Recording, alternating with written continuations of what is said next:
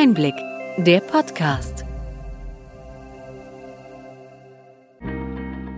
Sie hören den Einblick-Podcast, den Podcast für den tieferen und dennoch knackigen Einblick in die relevanten Ereignisse des Gesundheitswesens der vergangenen Woche vom Gesundheitsmanagement der Berlin Chemie. Heute ist der 18. November 2022. Welche Themen standen in dieser Woche im Mittelpunkt? Kliniken wollen keine Patientinnen der niedergelassenen Ärztinnen abwerben. Beim Deutschen Krankenhaustag wurde über die Tagesbehandlungen und weitere geplante Reformen diskutiert. Mehr junge Menschen interessieren sich für eine Ausbildung in der Pflege. Bundesfamilienministerin Lisa Paus stellte eine neue Kampagne Pflege kann was vor. Die E-Rezept-App kann jetzt auch ohne Anmeldung genutzt werden. Bringt die Entscheidung der Gematik die digitalen Verordnungen auf die Erfolgsspur? Der Trend hält an, immer mehr Ärztinnen arbeiten als Angestellte, inzwischen rund 30 Prozent.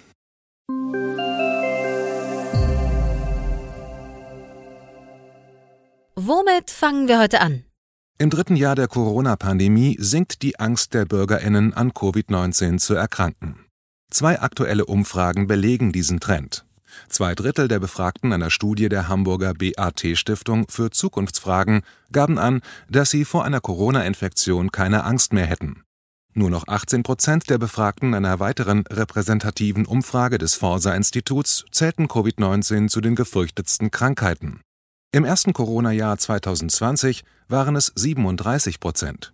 Mehr Schrecken verbreiten heute Krebs, Alzheimer und die Sorge vor schweren Unfällen. Die Corona-Pandemie ist scheinbar für viele Menschen so alltäglich geworden, dass die Angst vor einer Infektion sinkt, erklärte Andreas Storm, der Vorstandsvorsitzende der DAK Gesundheit. Die Krankenkasse hatte die Forsa-Umfrage in Auftrag gegeben. Die Entscheidung der Bundesländer Baden-Württemberg, Bayern, Hessen und Schleswig-Holstein, die bisherige Isolationspflicht für Corona-Infizierte abzuschaffen, sieht Storm kritisch. Wir brauchen verständliche und einheitliche Regeln, die zwischen den Ländern abgestimmt sind und die die Menschen nachvollziehen können, zitiert die Nachrichtenagentur dpa den DRK-Vorstandsvorsitzenden. Zurzeit haben wir sowohl in Deutschland als auch weltweit sinkende Infektionszahlen. Bundesgesundheitsminister Karl Lauterbach rechnet Medienberichten zufolge schon bald wieder mit steigenden Corona-Fallzahlen und wendet sich deshalb gegen das Ende der Isolationspflicht. Man sollte den Winter nicht vor dem Frühjahr loben, um ein bekanntes Sprichwort abzuwandeln.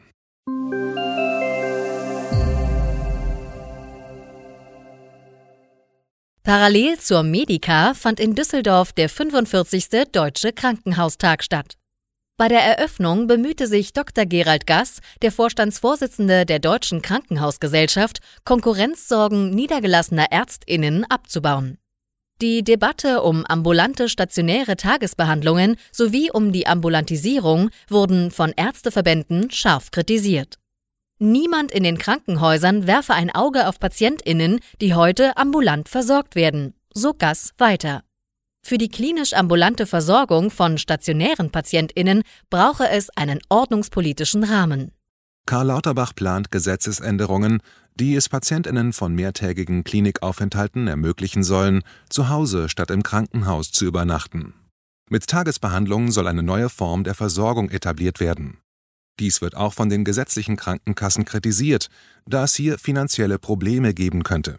Statt der avisierten Einsparungen könnte die Reform demnach zu Mehrkosten von jährlich 4 Milliarden Euro führen. Die ambulante Versorgung in den Kliniken sei derzeit defizitär, erklärte Dr. Josef Düllings, der Präsident des Verbandes der Klinikdirektoren. Die demografische Entwicklung bei den niedergelassenen Ärztinnen und die eingeschränkten Angebote der Praxen führten zu einer höheren Inanspruchnahme der Kliniken durch Notfallpatientinnen. Diese kämen in die Klinik, weil sie in den Praxen monatelang auf ein MRT oder ein CT warten müssten, so Düllings weiter. Wenn keine Einweisung vorliegt, bekommen wir den Aufwand nicht bezahlt, kritisiert er die derzeitige Situation. Das Defizit der Krankenhäuser schätzt er auf mindestens eine Milliarde Euro. Auf der Medica wurde breit über die geplante Reform der Krankenhausfinanzierung diskutiert. Der Bundesgesundheitsminister möchte die Kliniken aus dem Gewinnhamsterrad holen und diese sicher durch die Energiekrise bringen. Dazu sind mehrere Milliarden als Hilfe geplant. Die Krankenhausfinanzierung solle auf einen anderen Sockel gestellt werden. Zur genauen Umsetzung dieser Ankündigung gab es auch in Düsseldorf keine Details vom Minister. Den Überschriften müssten auch Taten folgen, so das Resümee von Josef Düllings. Weitere Vorschläge der Kommission zur Reform der Krankenhausvergütung werden in den nächsten Wochen erwartet. Bis es zu tatsächlichen Reformen komme, werde es höchstwahrscheinlich dauern, so Düllings weiter.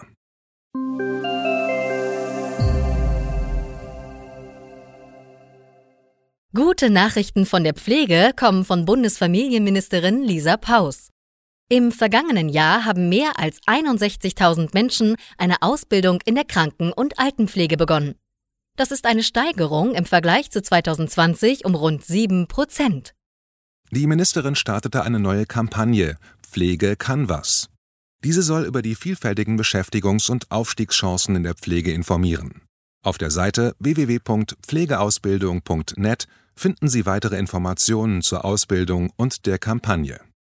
Das steigende Interesse hierzulande an einer Ausbildung in der Pflege ist doch dringend notwendig. Die Bemühungen staatlicher Vermittlungsagenturen, Pflegekräfte im Ausland anzuwerben, zeigen magere Ergebnisse. In der Praxis sind zudem hohe bürokratische Hürden zu nehmen. Vor allem die komplizierten Anerkennungsprozesse der Qualifikationen ausländischer Fachkräfte würden sich in niedrigen Anwerbezahlen niederschlagen. So eine Sprecherin der Bundesagentur für Arbeit gegenüber dem Tagesspiegel Background. Bemängelt wird, dass alle staatlichen Anwerbungsprogramme nicht evaluiert werden. Bleiben wir beim Fachkräftemangel, genauer beim Mangel an Landärztinnen. In vielen Bundesländern gibt es Förderprogramme mit Stipendien für Studierende, die sich verpflichten, in ländlichen Regionen tätig zu werden. In Brandenburg konnten für das Wintersemester 34 Studierende gewonnen werden, teilte die Kassenärztliche Vereinigung Brandenburg mit. Monatlich erhalten die Studierenden 1000 Euro bis zum Studienende, aber längstens für 75 Monate. Zuvor wurden seit dem Start des Programms 160 Stipendien vergeben. Lass dich nieder heißt die Übersichtsseite zu den Förderungen für Studierende, die sich für eine Tätigkeit als Landärztin interessieren. Wir haben den Link in die Show Notes geschrieben.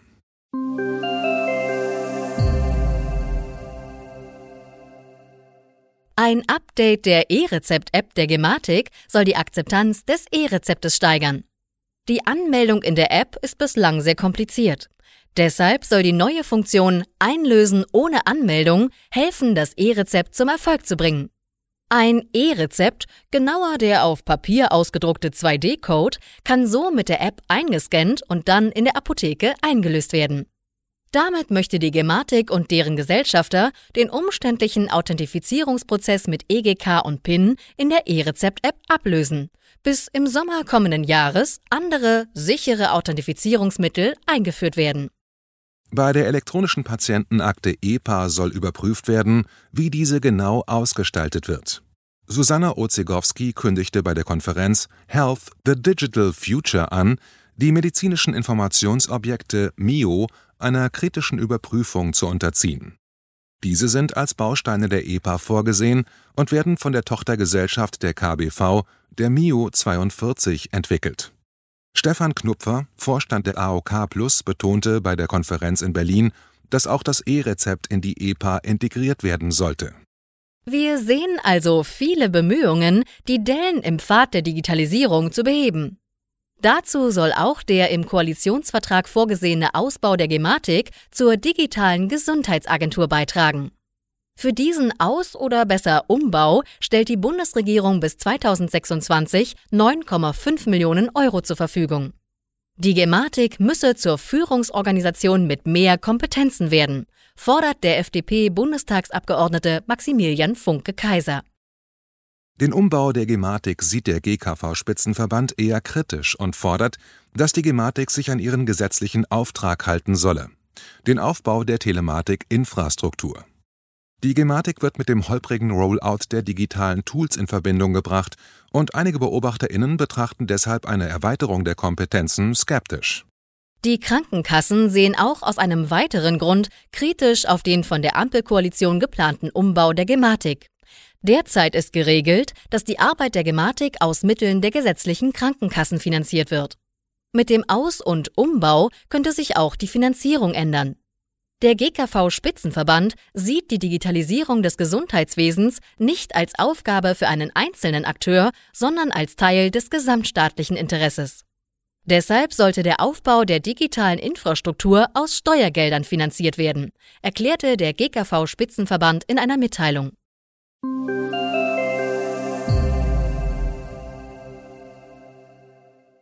Strukturwandel in der Ärzteschaft. Immer mehr Ärztinnen arbeiten nicht mehr als Selbstständige. Inzwischen sind knapp 30 Prozent aller Ärztinnen angestellt. Dieser Trend ist weiter steigend. Wir hatten im Einblick-Podcast über die sich ändernden Prioritäten bei Studierenden und Nachwuchsärztinnen berichtet. In den standes- und berufspolitischen Gremien wird diese Entwicklung noch wenig abgebildet.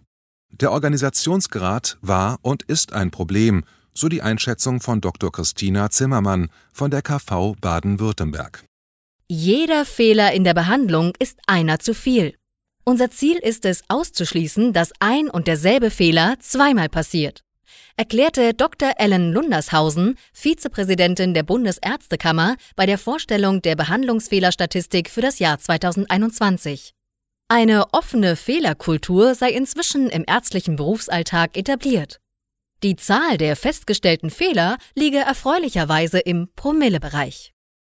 Zum Weltdiabetestag wurde ein neuer Risikotest für Typ-2-Diabetes vom Deutschen Zentrum für Diabetesforschung vorgestellt. Der Test soll die Prävention unterstützen und ermöglicht eine langfristigere, individuelle Voraussage eines Risikos für Typ-2-Diabetes. Sie finden den Link zu weiteren Informationen und zum Online-Test in den Show Notes. Machen Sie den Test selbst und empfehlen Sie ihn weiter.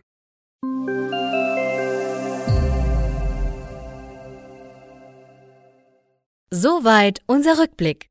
Welche Themen sind wichtig für die kommenden Wochen? In einer besonders langen Nachtsitzung wurde im Haushaltsausschuss des Deutschen Bundestages der Bundesetat für 2023 beschlossen. Das Bundesgesundheitsministerium bekommt zwei Drittel weniger Budget bereitgestellt, denn im kommenden Jahr sind kaum Gelder für die Eindämmung der Corona-Pandemie vorgesehen. Deutlich mehr Gelder sind allerdings für die Digitalisierung des Gesundheitswesens vorgesehen. Bundesfinanzminister Christian Lindner bewilligte mehr Geld für die Digitalisierung der Gesundheitsämter als von Karl Lauterbach gefordert. Der Bundeshaushalt wird in der kommenden Woche im Bundestag debattiert und beschlossen. Damit werden die finanziellen Rahmen für das kommende Jahr auch für die Gesundheitspolitik abgesteckt. Wir werden im Einblick Newsletter am 24. November die Änderungen im Etat des Bundesgesundheitsministeriums genauer betrachten. Wir haben den Link zum Newsletter in die Show Notes geschrieben. Hat Ihnen die breite und bunte Palette an Nachrichten und Informationen gefallen? Gern können Sie unseren Podcast weiterempfehlen. Schreiben Sie uns Ihre Anregungen und Fragen bitte an gesundheitsmanagement at berlin-chemie.de. Sie finden unsere Kontaktdaten auch in den Show Notes. Wir freuen uns, wenn Sie am nächsten Freitag wieder beim Einblick-Podcast vom Gesundheitsmanagement der Berlin Chemie dabei sind.